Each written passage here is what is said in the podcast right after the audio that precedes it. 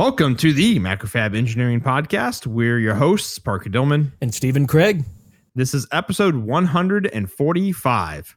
So we have switched to a new podcast hosting service. Let us know by emailing us, tweeting us at Macrofab, or letting Stephen and I know in the Slack channel if there's any delivery problems. There shouldn't be. The redirects are working. Yeah, and the Slack channel is continuously growing. We get new people all the time on that. In fact, I think we had someone just crop up today and say, hey, how's it going? Yeah. So it's been a couple weeks since we've been able to, give an update on our projects, because we know everyone is so interested in hearing about our personal projects. No, actually, I was a little bit bummed because I've been trying to be on the ball with finishing projects, and then I finished projects, and then we stacked a bunch of guests, all of it all in a row. And I was like, okay, well, I guess we're not talking about some completion of projects and stuff, but today we get to, and in fact, I've got a bit of a chunky one today in terms of what I've got done. So the last time we spoke about these projects, I was working on the Vox in a Box, which is, as a recap, it's basically a tube guitar amplifier that's all in a pedal enclosure, so a lot smaller. The main purpose of this was to not have bulky transformers and not have to have it plugged directly into the wall, and kind of protect yourself from the voltages and stuff like that. Yeah, exactly. And we call it a Vox in a Box because we chose the Vox AC30, which is a classic guitar amplifier. We wanted to replicate that, but put it in a much more small enclosure. And so by doing that, we are required to effectively make switch mode power supplies for the high voltage rails and the heaters and all of that stuff. And so I think the last time we talked, I was right in the middle of building it, or I had received parts. I just hadn't actually assembled it.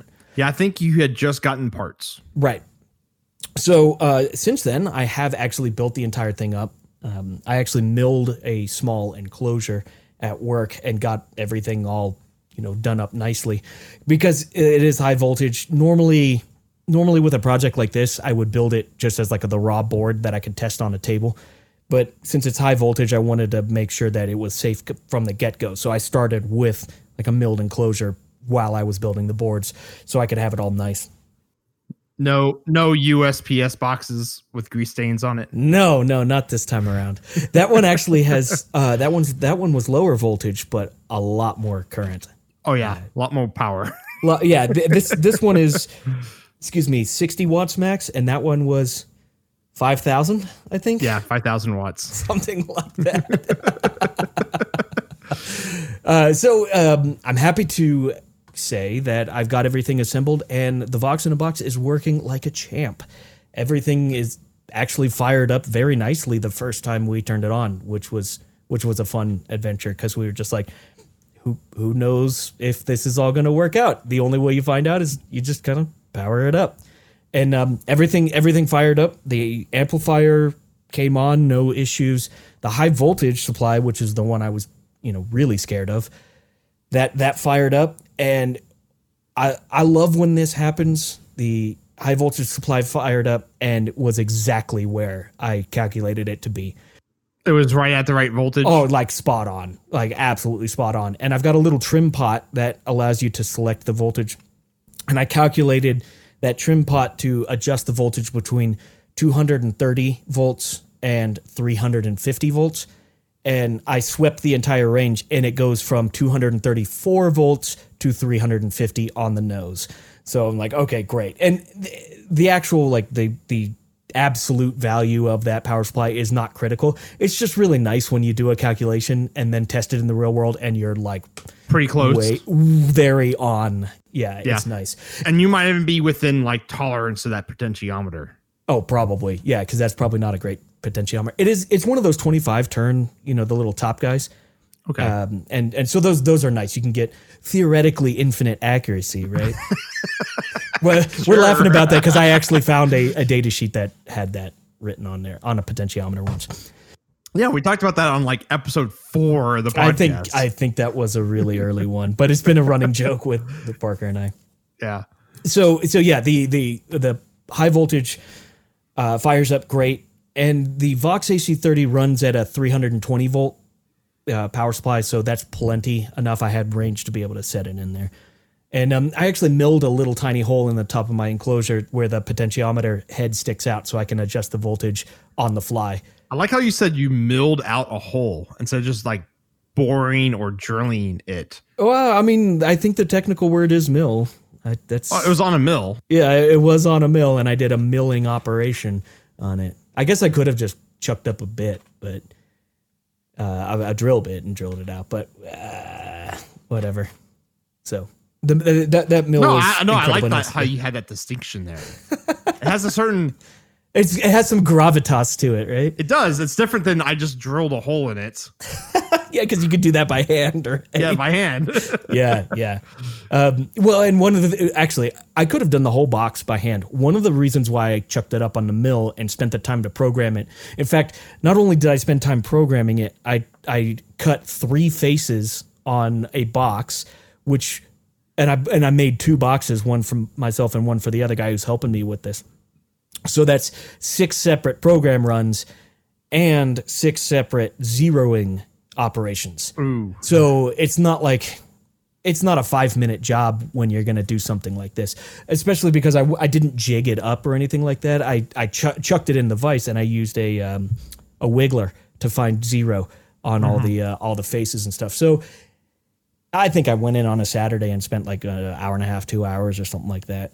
But the whole reason why I chose the mill for this is because the way I designed this board is the board is suspended inside the enclosure with hex standoffs, but I milled a slot in one of the faces of the enclosure such that the PCB sticks out of the slot. And right where it sticks out, I put a whole bunch of terminal blocks. So you can just... wire directly into the terminal blocks. So those terminal blocks are the only area where high voltage is exposed. And really only one terminal block has high voltage on it.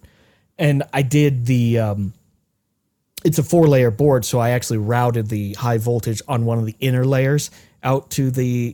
So you can't, so like if the solder mask got scratched, yeah, it's not going to conduct to the case. Well, except for the fact that the terminal block is a through hole pin. So there's still pins underneath that stick out. Yeah, but I'm saying it's like your case can't get conducted. That's right. The case can't. And that was the big thing. I didn't want it to have a chance of arcing from the PCB, to the case where it's coming out of that slot.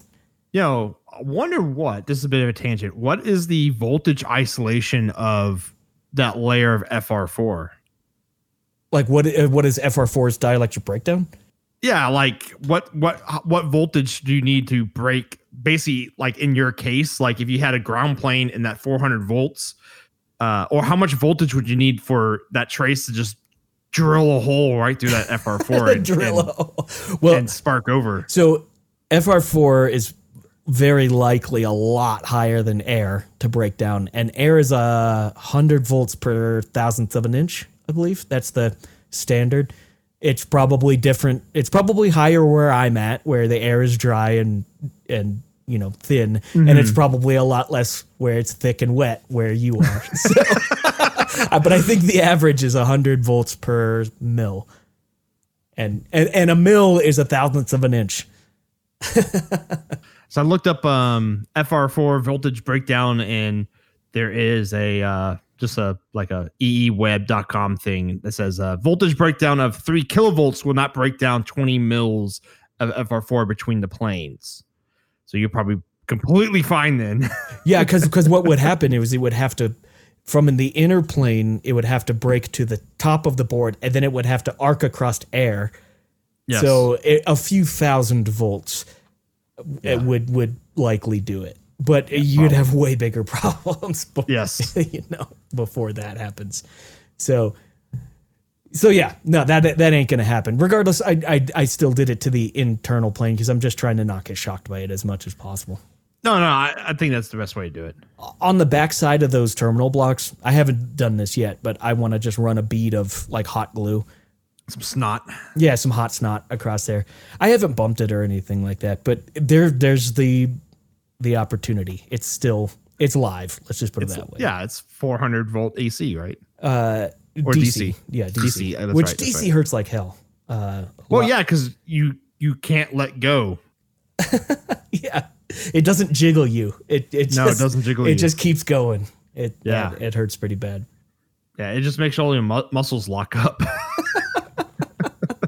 Whereas AC will kind of just like throw you. Mm-hmm. The thing that's crazy about AC is you can feel the frequency when you get hit. It jiggles. Like, yeah, it jiggles. Like, oh. Yeah. It kind of makes that noise. Yeah. Yeah. In your brain, though. No one else can hear it, but it's in your brain. In your brain. Everyone else just hears you screaming. No, you're just going. Yeah, we've been shocked enough. Okay, so yeah, so back to the project. Got everything built up, got everything tested in terms of without a load. The heater, which is a switching buck converter that switches from 18 volts down to 12.6 volts DC for the heaters, because you can, with the tubes that I'm using, you can run them 6.3 volt DC or 6.3 volt AC. Same with DC, 12. Same with 12.6. You can do AC or DC, just depending on how you wire up the pins. I prefer to do 12.6 if possible, because then you have less current draw, and less current means less chance of noise bleeding over from switching or AC or whatnot. So I did 12.6 volt, and that was a TI web bench, just like special. Just give me every part, and I will do it exactly the way you tell me to. And it exact works. Part numbers. Yeah, and it just works. I love that. And honestly, a buck converter like that is really not that hard to design nowadays. When you just look at a data sheet, it usually just says, just do this, and it works. Yeah, but I went even further and had TI intelligence. Just tell me. They optimize the ESR, the capacitors, and all that stuff. Yeah. And so there's not really any issues with that. It holds 12.6 volts, even with the full load of three tubes on there, which that is 450 milliamp continuous draw on 12.6. Okay. The funny thing is, though, I'll jump into one issue. I kind of have a few issues that cropped up. Maybe this isn't an issue, but it sort of is in a way. One thing I didn't take into account is that the load draw from a heater on a tube is not consistent, and I apologize. It's very consistent, but it's not consistent when it is cold, when it hasn't been turned on. It's like a filament in a light bulb. Yeah, it ramps down. That's right. It has very little impedance when you first turn it on. So 450 milliamps is the draw at steady state from this switch mode power supply. But when you first turn it on, it is a lot more than 450. It's almost like a short. Yeah, it's almost like a short. And so what's funny is I have an LED on the output of the 12.6 volt. And I put an LED on the output of all the power supplies just to see if if it's off, then I know there's a problem. Yeah, it's just a binary on-off thing. So when you first turn on the thing, if the tubes are all hooked up, that LED is very dim, and you could see that it's struggling to turn on. Yeah, that switch mode is like 100% duty cycle. Oh, that switch mode is just hammering the tubes as much as possible.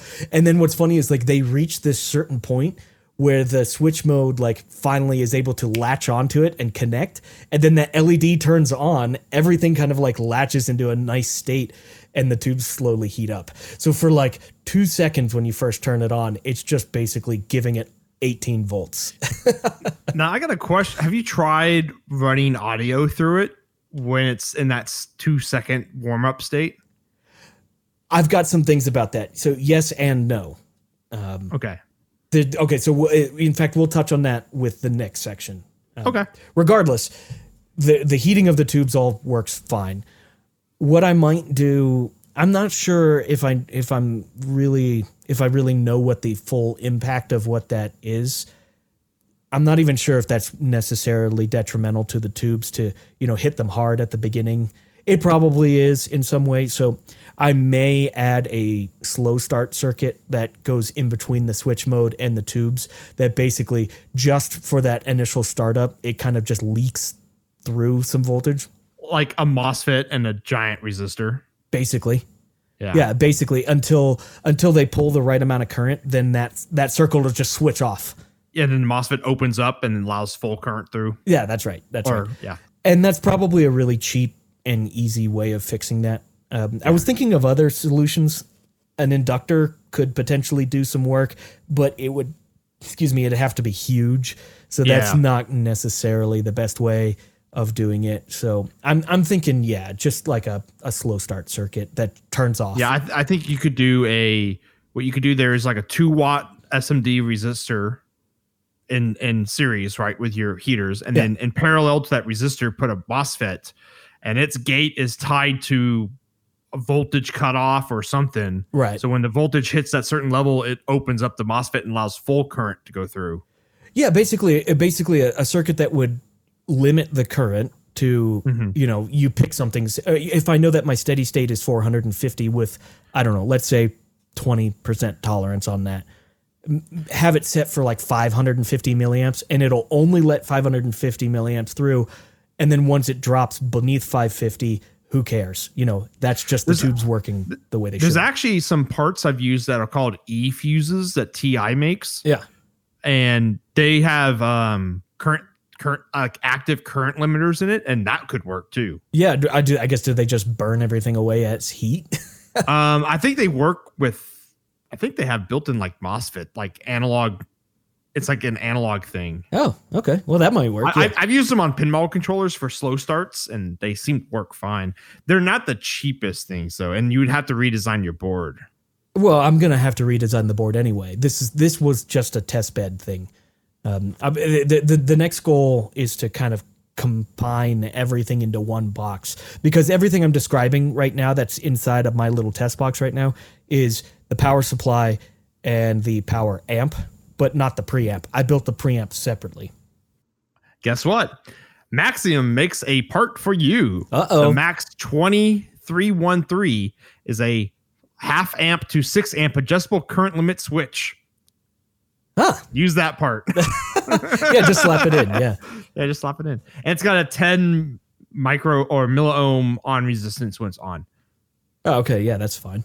Oh, it might not work at the voltage you need, but there's parts out there. It looks like. Yeah, there's probably plenty of solutions to this issue.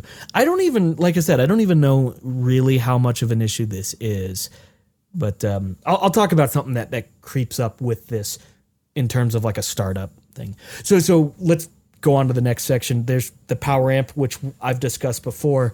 This was actually, funny enough, the easiest part of everything.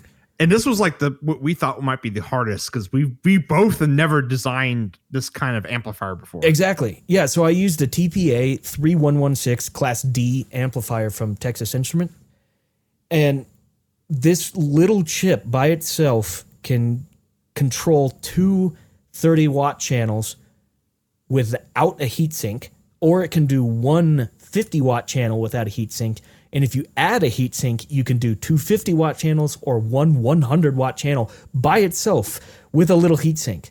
And actually, what's kind of cool about it is the heatsink is just a part that you can buy right off of Mauser. It's designed like for this. For this? Yeah, it's pretty cool. And this amplifier has its thermal pad on the top of the chip.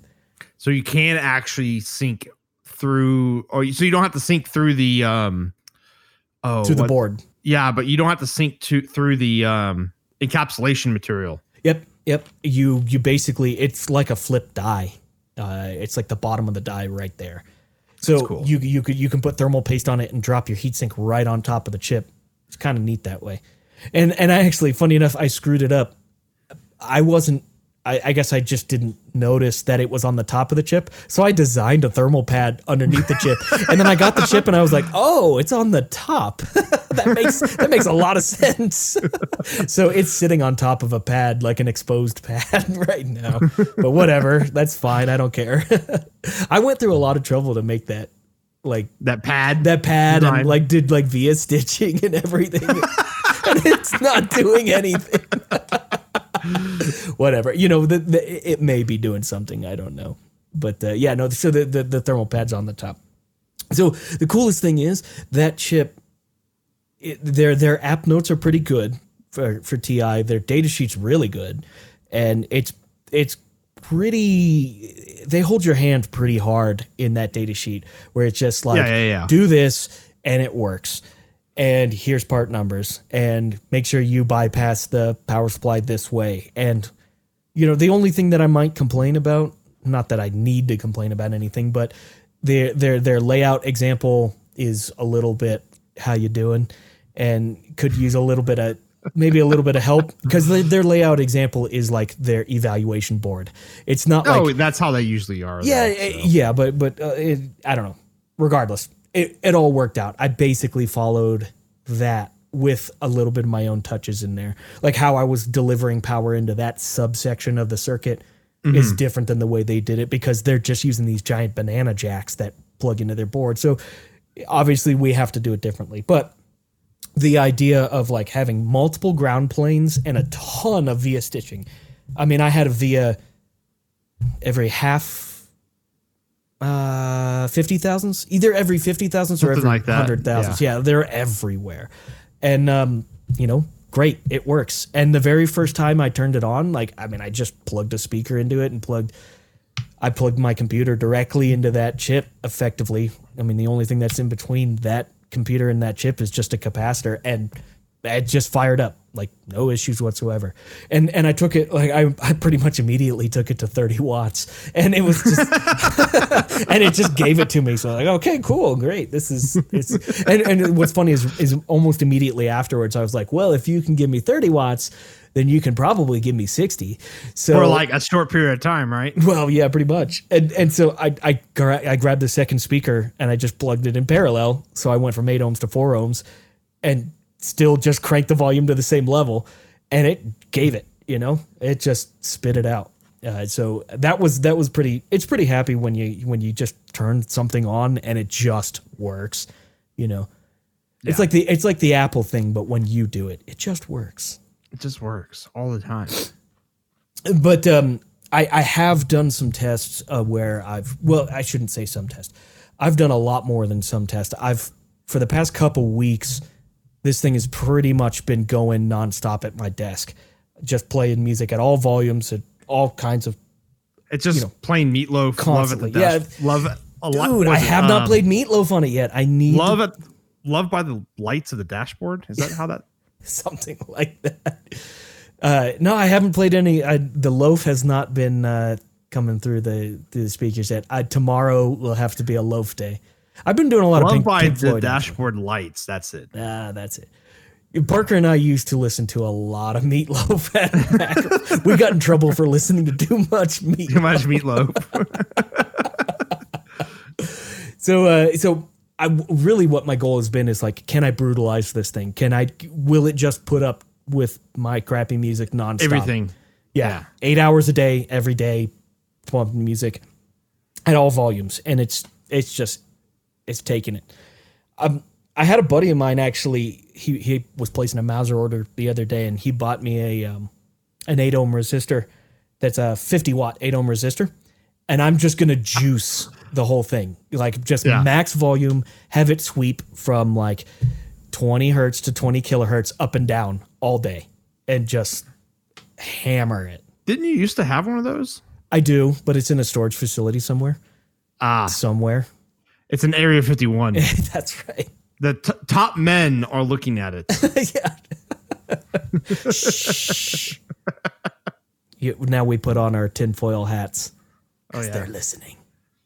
So I'm gonna have this thing just dump into the load, but regardless, like, I mean, it's been working for weeks. I think they're just sick of your music now. Probably.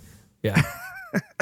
Yeah, but hey, you can only play Meatloaf if it's into a purely resistive load. Yeah, purely resistive load. Okay, so one of the things that with the power amp that I thought of, because this is gonna this board, or this little box I made is interfacing with a tube preamp, I had the thought that if you turn on the amp right away, and that 18 volts that comes into the box just flips the amp on, but the 300 volt power supply hasn't turned on and the heaters haven't heat up and stuff, there's a fairly high likelihood of a giant pop that goes down the circuit. And I wanted to avoid that. So what I did was I added a mute circuit into it. It's basically just a comparator with a charging capacitor circuit. And I put a resistive divider on one side of the comparator. So once it charges past a certain limit, then it flips on, or it flips off the mute effectively. So it holds. It's a one-shot comparator. Yeah. Yeah. It holds the Class D amplifier in mute mode, basically. And I set that for about 5 to 10 seconds. It's a wide range of doubt. It's a charging capacitor, so it just depends on temperature. Well, yeah, depends on. Well, according to our friend that we talked to the other week, it would depend on practically everything. Everything, yes. Yeah. So, in fact, it probably would. It probably depends on the voltage itself as it's charging, right? The phase of the moon and sun. Oh yeah, yeah. No, all the planets are aligned. If Mars is in retro or prograde. That's right. So yeah, that's why it has a huge range. It just needs to hold it off so that it doesn't pop, and that totally works. Cool. Another thing that I added into the board, I actually haven't tried this yet, but with that TPA3116 amplifier, there's multiple pins on it. There's 3 pins that if you select their, it's like a binary code. If you select if they're shorted to ground or not, then you can change its switching frequency that it spits out. And so I'm having it run at its lowest speed right now, which is 400 kilohertz. You can select things all the way up to 1.2 megahertz. I think a lot of that has to do with if you're running it in conjunction with other switchers and other things, you can kind of fine tune where it sits in the band. Bandwidth, yeah. Yeah, and I mean, we're talking about guitar here. It's not critical. And so I haven't even tried the other frequencies, but maybe I will. I don't know. I think it would be really hard to tell a difference. Yeah, if one of our listeners knows about Class D amplifiers and was it the sampling frequency, or is it just that's the output PWM switching frequency? So the output. If you know why you have this option to change the frequency, let us know. Yeah. Come on the Slack channel, and come and tell us. Yeah, I would love to know and tell me what I should run it at. I mean, it's running fine right now, so I'm probably not going to change it.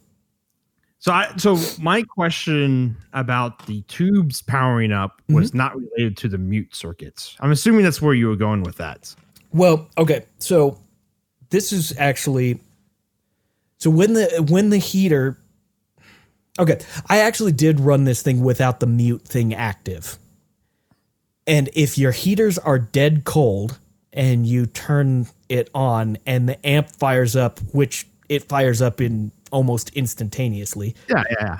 But those heaters are drawing tons of current, and that buck converter is just hammering itself stupid.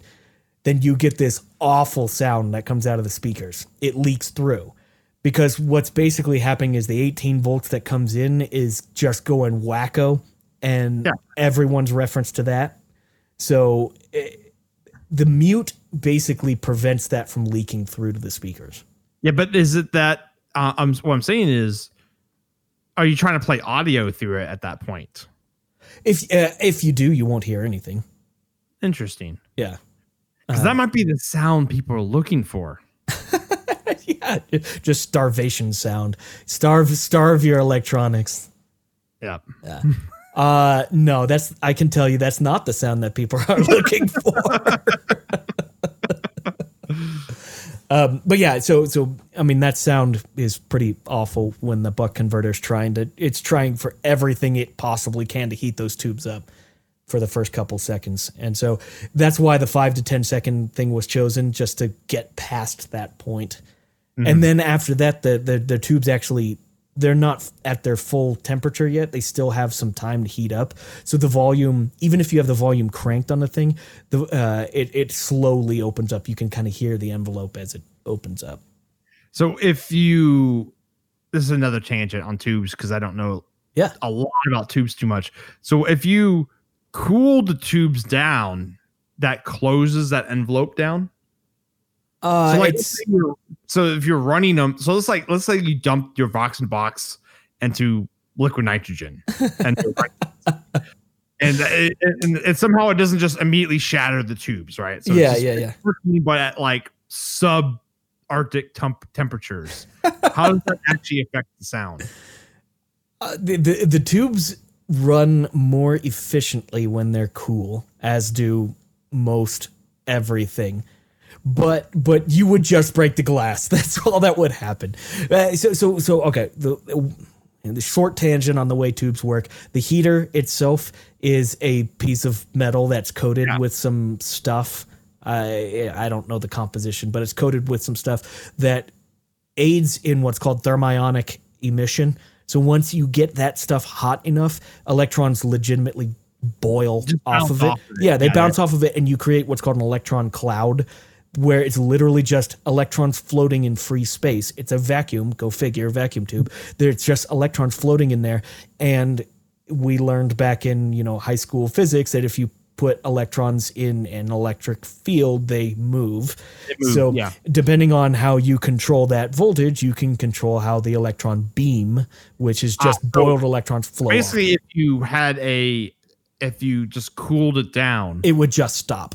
It would just stop working because there's no electrons moving. Yeah, okay. Right. There's no electron cloud inside of it. Exactly. And the thing is, there's a lot of thermal mass in that heater. So it would be very difficult to get it to sit in a spot where it's not fully on or not fully off, because you'd overshoot or undershoot a lot. That would be a really hard PID loop to program if you ask me. And it would be very different for every tube, because that turn on curve is very different, but the turn on spot where they're fully on is not very different. It's just how each one turns on is how each one ramps into it. Exactly. So, okay, cool. Yeah. Big tangent there. Hey, I learned something new. There we go. So I guess one of the other things is that high voltage power supply that whole design was based off of a TI app note that I found, or a reference design, actually. Yeah, it was a reference design that was like cobbled together, and that was like... I love it because mine looks so much more professional than his does. Like, so much more. It's actually on the TI website, too. Oh, yeah. No, it was very clearly cobbled together and built by hand. And it does not look up to TI standards, and when I first saw that, I was like, yes, I have to build this, because it's so great. The best thing about that too is you go, because they have it listed, there's a part number for it, but you can't buy it. Oh yeah no, and actually you cannot find that board layout, probably because there isn't one because like it's literally a dude with a soldering iron who just slapped it together. As an intern. Yeah. Probably. If anyone actually knows, I would love to hear the story behind that, because, kudos to whoever did that. If you were an intern who worked at TI and slapped this thing together, like, way to go. That's awesome, dude. Super cool. Now, it's going to be some like 60-year-old gray beard vet at TI. Hey, way to go on you, too. The cool thing is, what this whole thing is just a regular a boost converter, where they added on the output a capacitor diode ladder, a voltage multiplier ladder. So if we know we have 300 volts or 350 volts on the output, and this ladder is specifically a 7-stage ladder, you divide the 350 by 7, and you end up getting 50 volts, and you get, around 50 volts. So the actual switcher is just trying to switch on 50 volts, but it just gets multiplied 7 times and then brought back in a feedback loop. So it's a pretty cool way of getting higher voltages from a lower voltage and from just a regular switching controller. That was one of the biggest deals with this design, is I did not want to do like a transformer flyback, blah, blah, blah. Those are really efficient and they're really great, and you can get high currents out of them, but I didn't want to. Those transformers are not small. No, they're not small. They don't fit in a small box, and it's not like they're never an off-the-shelf thing. You have to get someone to wind you a transformer, or buy some E-cores and start winding coils yourself, and I just didn't want to deal with that. So this runs off of just a small surface mount inductor and a capacitor diode ladder. And the thing is, it only has a maximum output capacity of 10 milliamps, but that's plenty for what I'm going for. I need voltage. I don't need current out of this power supply. So works out fine. In fact, I think my total draw is like 6.8 to 8 milliamps. So I'm not even maxing it out, which maybe I might be if I'm really hammering a hot signal into it, but I haven't done a whole lot of testing because it's been giving me everything, so I'm cool with that. One of the things that I learned though with this kind of design, so those capacitor diode designs, since they're not phenomenal at delivering current, they can droop in certain situations. Most of the time, not during like steady state run. If if it's already locked into a voltage and you ask for like a step in current, it usually handles that well. It's the startup that really confuses those things, because basically it has a really, really crazy ratio on its feedback. You have a really high resistance and a really small resistance in your feedback voltage divider.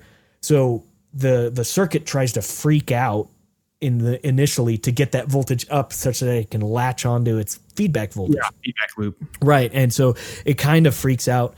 And the thing that I learned is if you have too much capacitance on the output of this, since that's such a low load, or since that's a really heavy load, in other words, it's demanding a lot of current to charge those caps. It detects that as a fault mode, and it won't ever charge the caps. And the funny thing is, in these kind of more vintage tube designs, they have pretty hefty caps on the power supply rail. The thing is, those caps are there to basically regulate the load.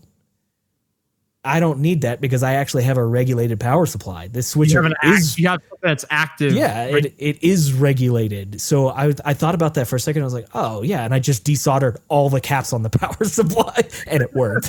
it was totally fine. And there's no you can't hear that. And usually, if you get rid of those caps, you get terrible frequency response issues. Not in this case.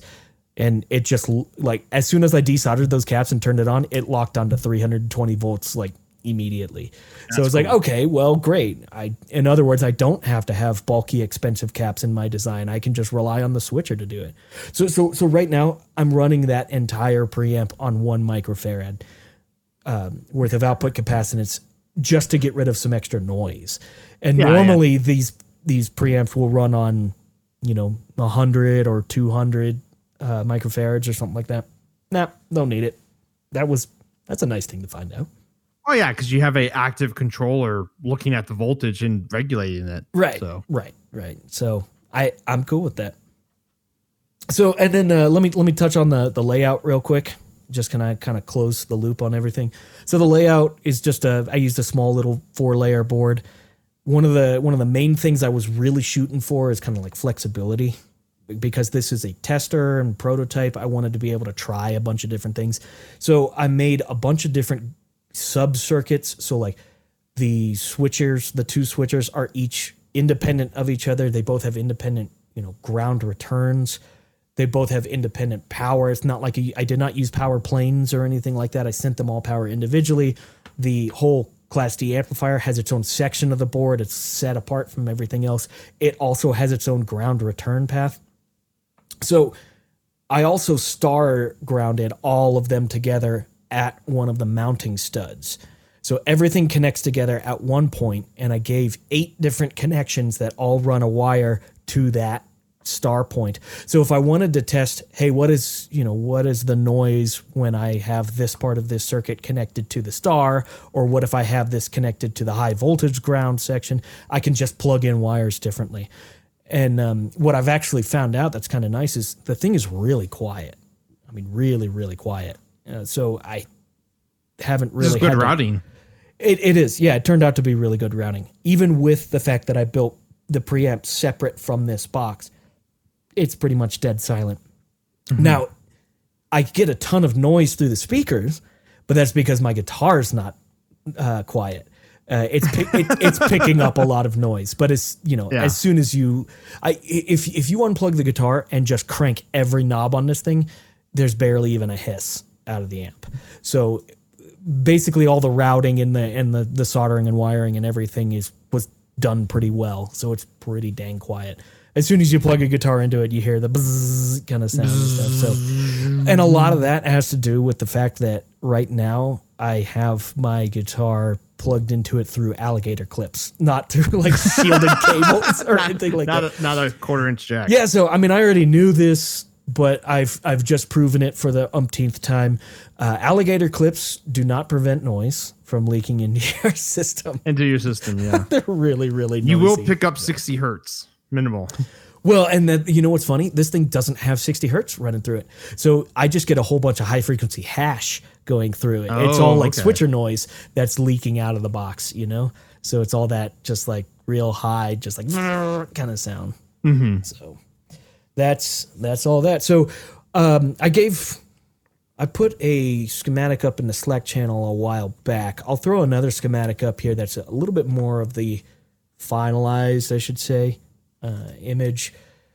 And I think I also put up some layout stuff, which I'll put in the Slack channel again. And you can find all this information on the show notes. I guess that's macrofab.com/podcast. And go to episode 145, and you can find all the information on this. /blog/podcast. Oh, I apologize. Did you guys change that? It used to be /podcast, right? Oh, maybe that works. Let me try. Yeah, let's find out, man. Learning new things every day. If not, I can make it that. That's not a hard thing to do. Well, okay, so yeah. Oh, that works, by the way. Okay. It does redirect to blog podcast. I thought it worked. Yeah. Okay, so macrofab.com /podcast, or if you want to type more, /blog/podcast. And so yeah, that was a bunch of fun. I'm glad that's working. So going forward, what I'm going to do is take the whole preamp that I built, which I didn't mention it, but I built an entire preamp on a hunk of aluminum that was a scrap piece of aluminum lying around. I just drilled a bunch of holes, put some tube sockets, and put some potentiometers in there. And see, then, now that sounds shoddy because you used drill. I apologize. I actually did program that and mill that. See, now that sounds more fancy and artisan. Okay, so okay. I found, we had some scrap aluminum lying around that was a blemish from a previous mistake that had been made, but the piece was good. I wasn't just going to throw it away. So I milled tube socket holes. I milled potentiometer holes, but we have drill mills at work that have a 90-degree tip on the end of it.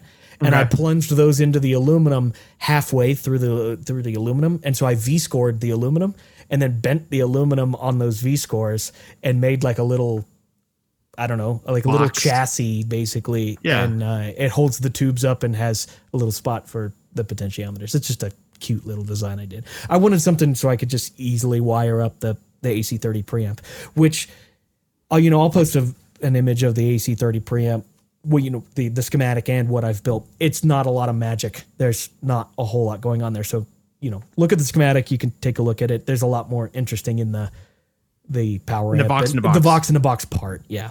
So the next phase of this project, what I want to do is take all of what I've done and compress it onto one, maybe two boards, and put all of it inside of one box and make like more of a product, I guess you could say. More of a in a box thing. Yeah. Fully in a box.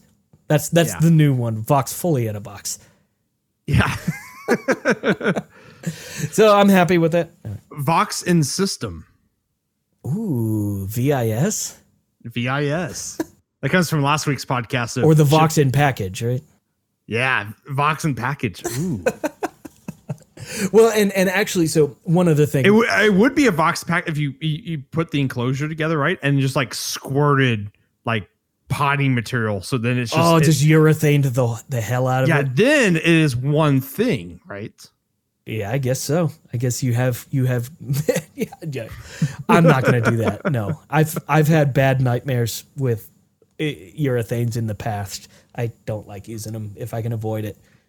So, but you know, the thing is, because I've got the Vox in the boxes, it doesn't matter what preamp goes into it. I'm actually going to build some other preamps and put it into it and see what it's like. Because the preamp I have right now, the Vox AC30, is very, very treble heavy.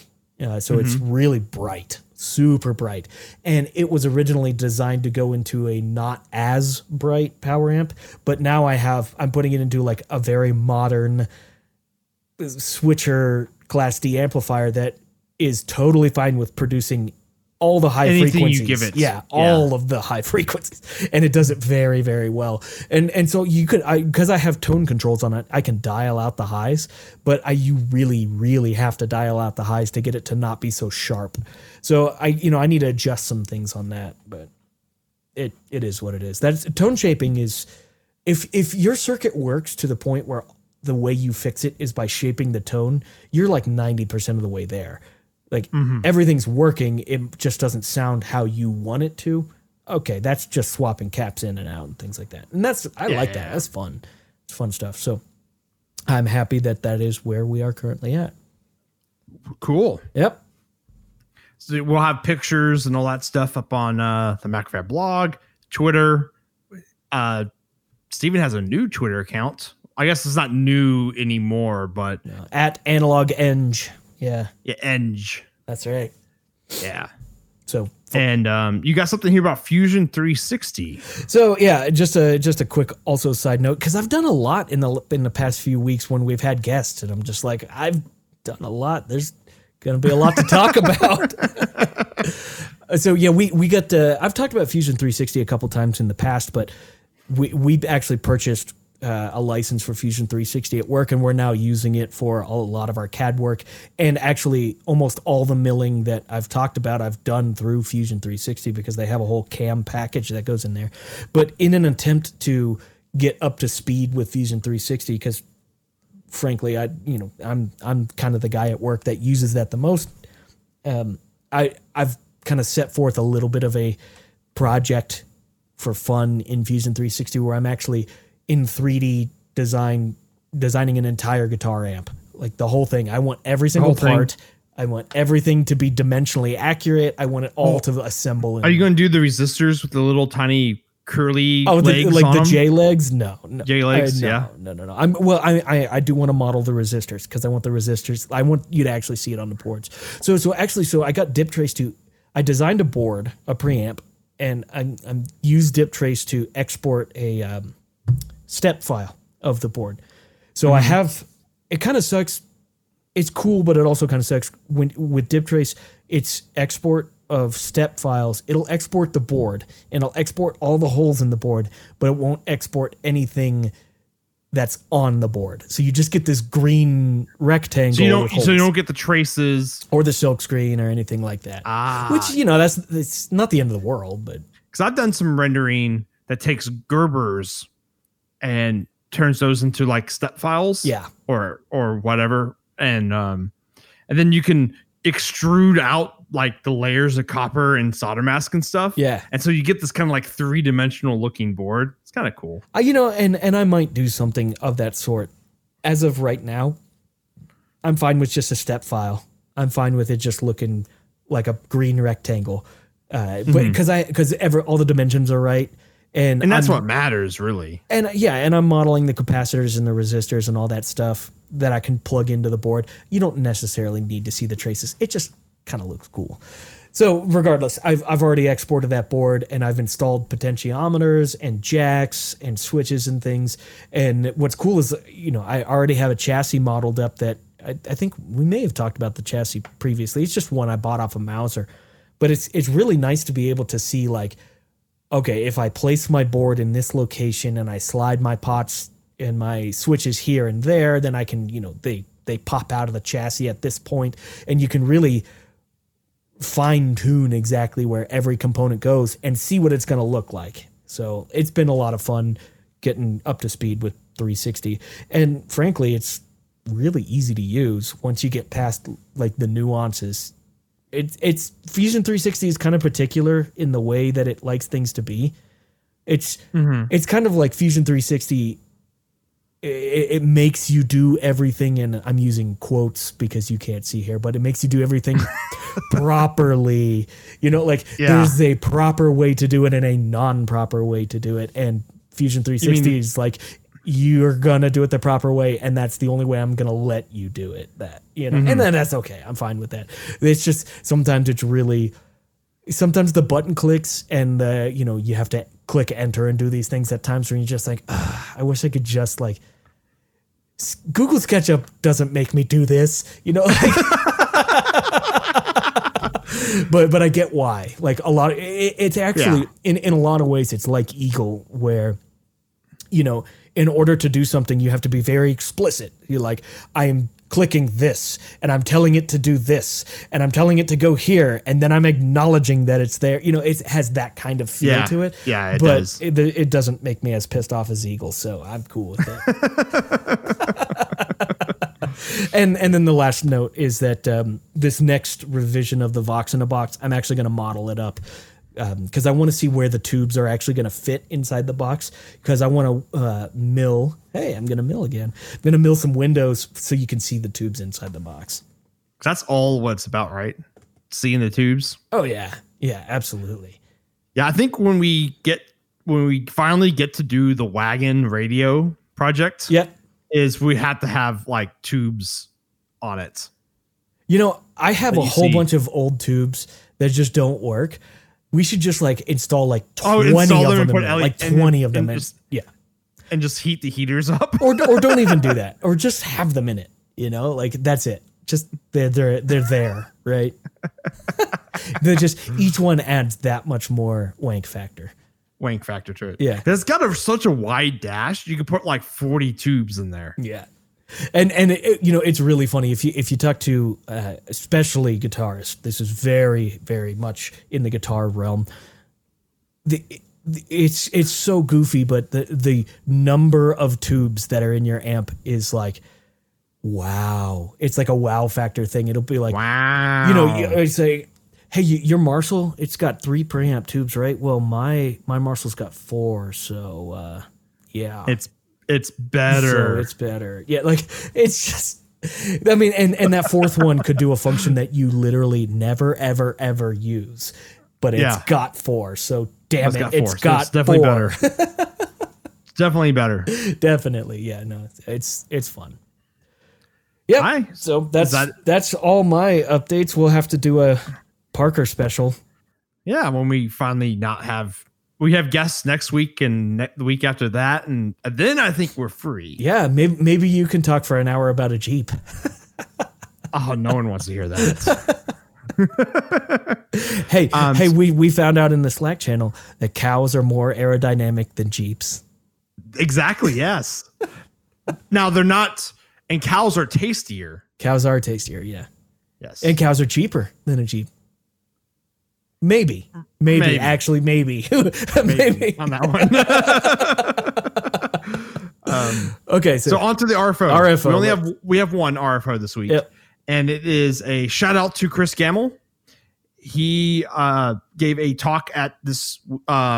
I could say this week's SuperCon, Hackaday SuperCon, because it happened last weekend. Right. It was about improving your circuit toolbox. And it's a bunch of little tiny circuit designs that he has that every electrical engineer should know about. And just so you can just be like, oh, yeah, I know how to do that. And just grab like this comparator circuit or this indicator style LED and stuff like that. So there's a video up on his blog, and go watch it. I love that kind of stuff. That's so great. And I really wish there was a class in college where it was just like this.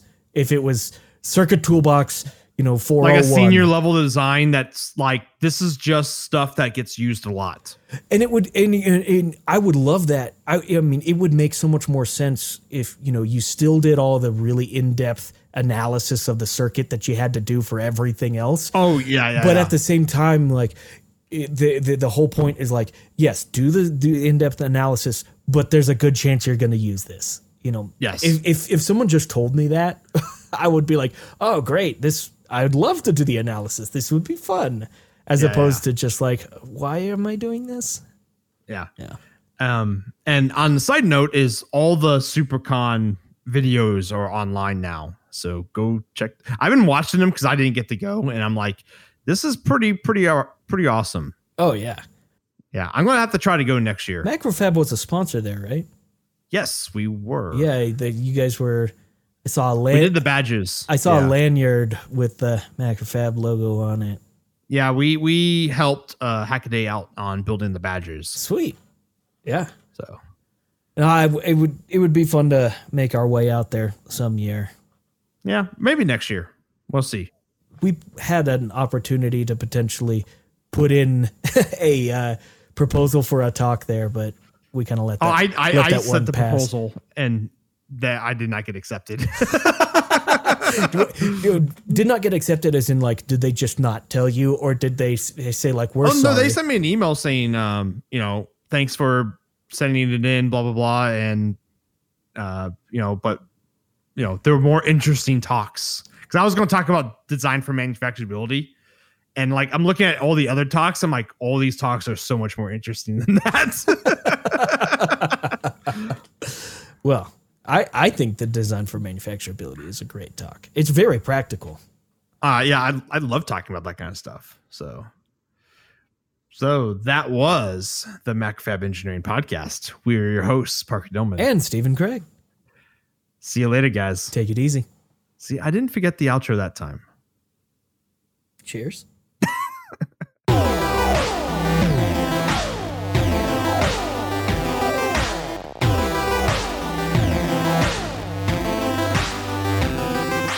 Thank you, yes, you, our listener, for downloading our show. If you have a cool idea, project, engineering topic, or circuit toolbox that you want us to look at, tweet us at MacFab or email us at podcast@macfab.com. Also, check out our Slack channel. If you're not subscribed to the podcast yet, click that subscribe button. That way you get the latest episode right when it releases. And please review us wherever you listen, as it helps the show stay visible and helps new listeners find us.